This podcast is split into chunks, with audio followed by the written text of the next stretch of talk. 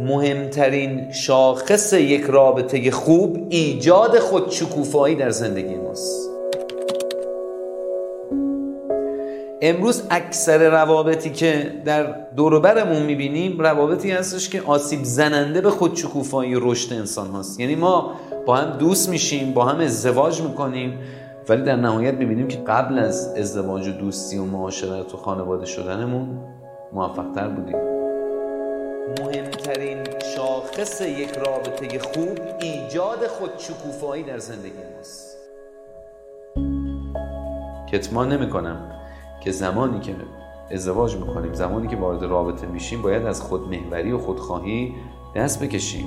و این تعدیل و این تعادل بخشیدن ناخودآگاه در زندگی ما حضور داره. یعنی شما وقتی که به سمت روابط میری یک مقدار سرعتتون مخصوصا در ابتدای کار برای رشد کردن آهسته میشه. شما زمان بذاری برای بهبودی رابطه و تلاش و کمک کردن به فرد روبروتون. اما یک موضوعی که این وسط وجود داره این است که خب چقدر قرار این ضربه چقدر قرار این استکاک چقدر قرار این هزینه ها ادامه پیدا بکنه؟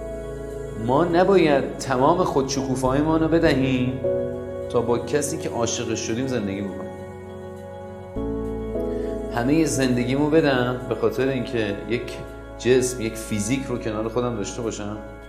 خب می‌خوام چیکار و نکته دوم آیا هر رابطه ای که بر علیه خود شکوفایی است رابطه اشتباهیه؟ اگه بخواد همین فرمون رو بره بله. ولی اگر که ما شاید اشتباه خود ما بوده.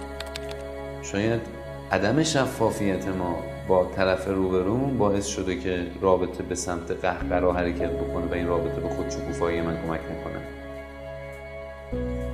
یه موقع هستش همسر من آدم خوبیه رئیس من آدم خوبیه اما من آدم بی هدفیم صبح تا شب خوابم. قبل از رابطه با اونم خواب بودم. خب اون بدبخت چه کمکی می‌تونی من بکنه